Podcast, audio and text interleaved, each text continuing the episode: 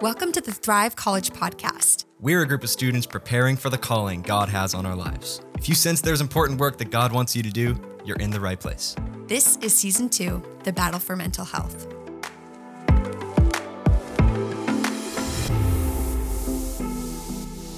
Welcome to episode, what is this? This is five? Yeah, episode five. Good thing that I thought of that before we pressed record. So, episode five of season two. And today in the studio, we have Anne back. So, she was on episode three. And so, Anne, before we dive in and ask Morgan some more questions about anxiety, love just to hear a little bit more about your story. Yeah. So the reason why I decided to come on this podcast about battling mental health is because I have my own personal battles with mental health mm. in a way that I never really understood like that it classified under mental health because it was like a physical way. So I struggle with a disorder, uh, compulsive control disorder. I think it could classify under OCD, and it's called trichotillomania, and it's a hair pulling disorder. And so I've been battling with this since I was 12 years old in, in seventh grade. And Can you share, reason- um, yeah, Oh. share a little bit about like how that started for you? Yeah.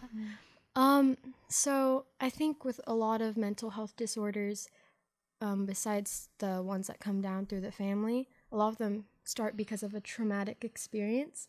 And for me, that's something that I didn't realize ever happened to me. But when my parents got divorced, I really noticed that I had a that anxiety of separation, and um, because of that, when I when my dad got remarried in seventh grade, that came back the grief of being separated from my mom for a while, um, and so that really caused me to start pulling my hair, and that was like the outlet of my anxiety. That's how I felt like stimulation, and it was a pain relief thing, and so it was just it's I still struggle with it, and so I just I have a question about how can I battle with shame that I may have from it because I still struggle with it. So if you have any input for that. First of all, thank you so much for sharing that. That is vulnerable and brave. And I'm so happy for people that are listening to this who feel like what they're going through is not just theirs to carry on their own, whether it's um, the same as yours or whether it's something that's just slightly different. I personally feel less shame because of hearing your story of going through that. So I want to thank you for that. That's bravery and that is honoring to God. So thank you for sharing that. And I would say that in some ways I can relate to you. Mine isn't the exact same as hair pulling. Um, but I, I really resonate with the um, the pain release, right? I don't know when I figured it out that one of the ways to get out to to have an immediate shift in my brain. Um, I don't know when I figured this out, but but eventually I learned that pain could help you snap out of it, right? Um, for myself, and so I have small scars everywhere where I would scratch to the point of breaking skin. I used to get scratches all over my neck because I would scratch to the point of breaking skin because if I could just break skin, then at least there was pain somewhere on my body that wasn't in my brain and I could manage that pain better than what was happening in my mind, which I'm Wow. It might be similar for you, right? Yeah. That feeling of like oh, it's a release, right? I wouldn't say for to, just to just to correct, not correct, but um, just to to address something that you just said, because I would also say that I struggle tons with shame. In fact, um, a few weeks ago, I was um, on stage doing something, and I've been battling a ton with anxiety when I'm on stage, and I had ripped open a nail cuticle on purpose like as a way to to just survive the moment. And I remember like putting my hands in my pocket afterwards because I was so scared that Benji was to see. I I wasn't scared that he was to see it, but I knew that when he saw it, he was going to address it. Um, so I understand the feelings of like shame surrounding that, and I don't think that you attempting to find a solution for what you feel is in essence a wrong feeling. So I want to address that kind of right off the bat that you trying to find a solution or a way out of the intensity of whatever emotion or whatever fear, feeling, whether it's separation or whatever it is, you trying to find a way out of that is not a bad motivation it's something that in health we have to learn to either direct it or redirect it towards whatever a healthy solution is or whatever a healthy way out of fear and panic is. So your your impulse to do that i would say is not rooted in a wrong feeling. It's rooted in a in a um a desire for safety or comfort right? And then i just want to preach the gospel to you because that's that's the only thing I th- I can think to do. And in my experience with having anxiety, having weird symptoms and like manifestations that come from anxiety. I mentioned this in the last episode, but there are like seasons of life where I would only eat certain things as a way to control the anxiety in me or if I if I did have like a a scut a, a scut a scar or a cut on my skin because I was so anxious and I couldn't handle it that I would, you know, when I have battled shame in those instances, the best thing anyone's ever done for me is to tell me that Jesus died for that very thing. So if you would imagine for a second that Jesus is up on the cross about to breathe his last breath and he is hanging there with nails in his hands as he is about to die for the sins of the whole world. Not only sins that we've committed, but also sins that have been committed to us. So, if I may, just for a second, the separation that you feel mm is not separation that you caused. It was an evil effect of the world and the world's brokenness that was thrown onto you. So when Jesus is up there about to breathe his last breath, he is thinking about you by name. He's thinking about everything you would ever do. He's thinking about everything that was ever done to you. And he's dying for that with that in mind. So that in his resurrection from the dead, now there is freedom not only from that thing having a hold on you, but freedom from that thing being the thing that defines you. Mm. There is complete and total liberation from sin, from evil, from brokenness in the name of Jesus. We are called whole and complete, lacking nothing because we know Jesus, not because of our own efforts or because of our own um, not not even because of our own sin or mistakes, right? But just because we have believed in faith in Jesus, you are now called whole and complete. When God looks at you, he sees redemption. Um, when the world looks at you, they see God's redemption shining through your story. So, what you see as an opportunity for shame to creep in, what I look at you and see is God's grace and mercy and redemption just like beaming through you. So just reminding you that Jesus died for that so you don't have to live under that label or that banner. You live under a different label and a different banner and that's the name of Jesus. So I think that was what I that's what I would say to you about the shame issue. Thank you, Morgan. Yeah, thank you for sharing that. That's so helpful. Do you wrestle with the question, do I have a calling?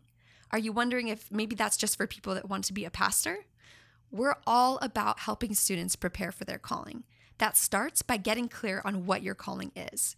Go to mythrivecollege.com slash discover and download our free resource, Five Verses to Discover Your Calling. We'll walk you through the most important Bible passage that helps you get clear on your calling. Go to mythrivecollege.com slash discover and let us help you discover your calling.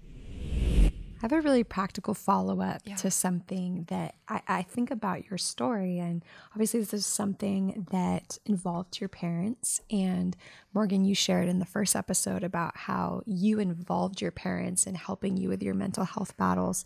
So, really practically, and maybe both of you can speak to this how, when, do you involve your parents in mm. your mental health battle? How do you start that conversation? What if the conversation doesn't go well? Give us some practical help. This is a scary one, right? Like this. Uh, what do you guys say in Thrive College? Risk real relationship. Mm-hmm. Is that right? It's yeah. one of your values. Mm-hmm. I love that because there's like the real relationships aspect that you want, and there's that risk word that's attached to the beginning, meaning that to get there, it's going to require a moment of vulnerability, and vulnerability goes one of two ways it either lands in a safe and a positive place right. or it ends or it lands in a not ends it lands in a dangerous place that gives you some Yeah. battle scars right so that's always the risk of fallen and broken world things i wish everything landed in the safety of good friends so my experience with sharing what i was going through with my parents was really positive but not everybody has the same positive experience um, I would say that I was met with understanding, but also challenge. I appreciated both of those. Not everybody is met with that. And so the encouragement that I would give to people who are wondering if it's time to open up, it's always the time to open up and and also to be opening up to whatever your safe places are. So if there are identified safe people in your life um, that you feel comfortable with opening up to, I would say there's no reason to wait. The only thing keeping you back from doing that would be your own fear talking to you, telling you that you're alone and what you're feeling and no one's going to understand it. So if you can push through that vulnerability and sharing with trusted friends, also with a counselor. That's a huge, big step that I've taken this past year that I've been very thankful for. All of that is good, and the time is now to do it. Don't walk through things alone. If you are someone who's been hurt by an instance where you did share and it was not received or understood, I'm sorry for that because that is not a reflection of the way that God feels about your suffering or your struggle. Um, Psalm 34 18, the Lord is close to the brokenhearted and saves those who are crushed in spirit. So, scripture tells us that God jumps into our pain with us, feels it with us, and then reconciles it in eternity. Um, if a person tries to tell you that what you're feeling is not it, it is not real or that um, you're struggling your suffering is not is not valid then that's not a reflection of the person of god um, so i'm sorry that you have felt that and it's very important to distinguish that um, that experience is a one-off not necessarily the norm. And to distinguish like that was a broken person response that was not my god's response. That's very hard to do but what would you say to that in your experience? Um, so I have shared my anxiety disorder with my parents, and first of all, um, my mom she has bipolar disorder, okay and so for her she could relate to me with a mental health disorder, and so that was a very supportive, supportive, um, just environment with her. But with my dad, um, he's a little bit of a fix it, find a way to fix it. and so the moment I told him, uh, he brought me to therapy. And I really appreciate that because going to therapy was really needed for just the beginning of this disorder and finding the root quickly, or just trying to find the root, or just trying to work through it before it gets worse. And um, I'd say therapy has been really helpful with my disorder. Just sharing with people who care and have good insight and kind of they want the best for you. It's great Yeah. It's really good. One thing I, I want to tack on to that, because I've also had huge help from counseling and therapy. And one thing I think about it that I didn't expect is that it helps you understand what's happening in your brain and it helps you put words to what's happening in your brain. I think so mm-hmm. many people have their communication abilities stolen by anxiety and fear and mental health struggles, which is why I think I'm so passionate about communicating in words today is because for so long that felt like it was just stolen and I, I didn't know how to get it back. Like, how do I really explain everything that I'm feeling to the point where someone gets it? That's what we're all longing for, right? Mm. Is for someone to really get it. Hmm. And we have to remember that God actually really gets it. And in some instances, He might be the only one that really, fully, truly gets it. But to your point about counseling and therapy, is that a lot of people who are just making these discoveries for themselves probably don't have the communication tools to explain properly what they're going through or maybe even the severity of what they're going through. Hmm. So my encouragement to parents listening or to friends that are listening, anyone who knows somebody who is struggling, it is a really, really good response to listen to someone who is trying to figure out what they're feeling and what they're struggling through, and to listen for help cries and help them find that outlet where they can explore what they are feeling and what they are suffering through because oftentimes we just don't know what we're what we're going through until mm-hmm. someone helps us put those words to it. So i'm also a huge advocate for counseling and therapy um, but that requires a lot of good friends good parents good supporters who can listen to someone who doesn't doesn't fully understand what's happening within themselves and help direct them and empower them to seek out counseling or help in some of those areas for sure. So good. Did you have any other follow up questions, Anne? Oh, um, honestly, I just need to sit with what you said earlier. That was really powerful. Just hearing that my identity is not in what I find shame in. Yeah. Mm. That was really powerful. Can I ask you a question? So good. You mentioned the response of your parents as being great responses, like your mom having understanding, your mm-hmm. dad kind of being fix it, helping you seek out counseling and therapy. Are there other people in your life who have done a great job of caring for you in your mental health battle? And what were the things they did that make you that made you feel so cared for?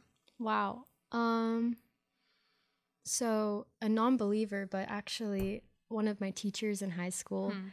I think she knew about my disorder, but I think she, mostly she could like tell when it was bothering me, like shame from this disorder and kind of um going through that identity crisis, I guess. Um and so her response was always like there were times because I was a TA for her mm-hmm. and she would let me step out and go to our in um in high school like wellness center.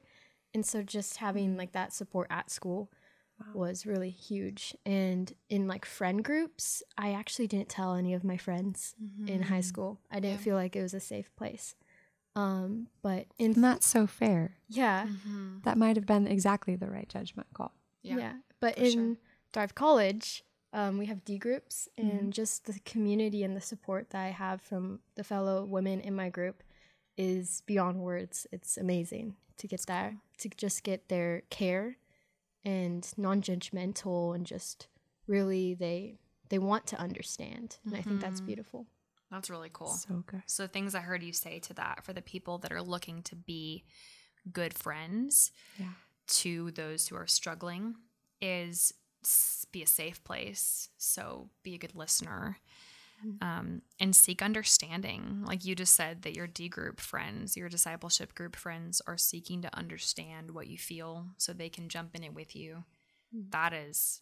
That's huge, right? That comes from question asking, that comes from listening, that comes from time spent with them. And I think that is a great message to share with people who are looking for how to be a good support system to their friends who are struggling. It's great. Okay, so I want to turn the question around to you. Tell us about, other than your friends, um, or sorry, your family, who's been an incredible help to you in your battle with anxiety, and what can we learn from their example? Yeah, I had the best support system in high school because, well, I, I belonged to a really great church with an awesome youth group. And one friend that I'll name specifically, her name was Hannah. Her name is Hannah, not was. She didn't change it. her name is Hannah. And she just had this Holy Spirit gift in her to see hurting people and to approach them, listen to them, and do whatever she could to support them. And I don't know if she just saw my suffering or if she just was such a safe place, like we talked about, that I felt empowered to open up to her. But she walked with me and has walked with me through some of the most intense years of battle and struggle with anxiety. The things about her that make her a safe place are number one, she knows Jesus. And I love your example of like your high school teacher who maybe didn't know Jesus, who was a safe place, because everyone has the ability to do that. I think um, the people that know the hope of Jesus can minister the hope of Jesus to you when you've forgotten about it or when you are lacking the faith to believe it. Because I would say a big recurring cyclical issue for me is sometimes I can be the girl who is like, all right, I love Jesus and I have anxiety. and sometimes I am like, why, God? Why? why why why can't you heal this? Hmm. Why do i have to walk through this right? Those moments of doubt and concern and frustration where you need to borrow somebody else's faith and you need to borrow someone else's confidence and trust in jesus. So i think she had that which made me draw to her because hmm. she could preach the gospel to me when i forgot. Number two fantastic listener fantastic question asker Number three, I would say, is that she was relentless in not leaving me alone in what I was going through. Hmm. So she would show up constantly. And even when I didn't want her to show up in something, she would show up in something. And she just became a constant presence. She didn't need anything from me. She didn't need me to talk. She didn't, excuse me, she didn't need me to process. She just wanted me to be. And that was such a gift to me. She's just choking up over here I'm with all the getting memories. so choked up. I love that. Well, Hannah, I am guessing you're not listening because you're not a Thrive College uh, student or someone in this She life might be. You never know. But hey, uh, just shouting you out, Hannah. That's Mm-hmm, amazing. And there are a lot of Hannahs out there. And if we will, first of all, open our eyes, secondly, pray and ask God for a Hannah type friend. Mm-hmm. And then third, risk real real relationship because Hannah would never have known what you were going through unless you took that first step of Yeah. vulnerably sharing it. Um, then I think that that will bring those people into our life. So as you are listening, just praying for you that you find that safe group of people who can look you in the eyes and say, You have no reason to be ashamed because I will walk this with you and God is with you. So make sure you tune into our last episode of this season. We're going to be talking about some just really practical things that can help us in our mental health, especially as it relates to anxiety. Thank you for sharing, Anne. Really appreciate it. And Thanks, thank you again, Morgan. Thanks for having me. My battle for mental health has been a long and challenging one. Anxiety and depression have been constant companions. They made it hard for me to succeed in school, and they strained relationships with both friends and family. I lost my ability to communicate and connect with people I deeply cared about. In search of relief, I ended up turning to unhealthy coping mechanisms, which just made my problems worse. I kept feeling pushed further and further into a dark place. It was a vicious cycle that seemed impossible to break. My parents have struggled with their own mental health as well. Eventually, it got so bad that they ended up divorcing. It just felt like another part of my life that was broken beyond repair. But through my family's battle for mental health, I've seen the power of faith and resilience. We pursued God and healing. We got involved in some ministries at church. I've seen so much healing in my own life. I still battle for mental health, but plugging into my church gave me that sense of belonging I desperately needed and pushed me towards Jesus. If there's one thing I can encourage you with, it's this don't give up. Don't believe the lie that it'll never get better. I couldn't fathom the hope I have now. I couldn't fathom that in just two days my parents are going to be getting remarried. Couldn't fathom the power of resilient faith to overcome even the darkest of trials. Hang in there. Thanks for joining the conversation with us. If you loved what you heard, subscribe and share this podcast. To connect with and learn more about us, you can find us on Instagram at Thrive College or visit us at mythrivecollege.com. And finally, leave us a rating and review on Apple, Spotify, or YouTube. We'd love to hear from you. Prayers for you as you live the life God has called you to live.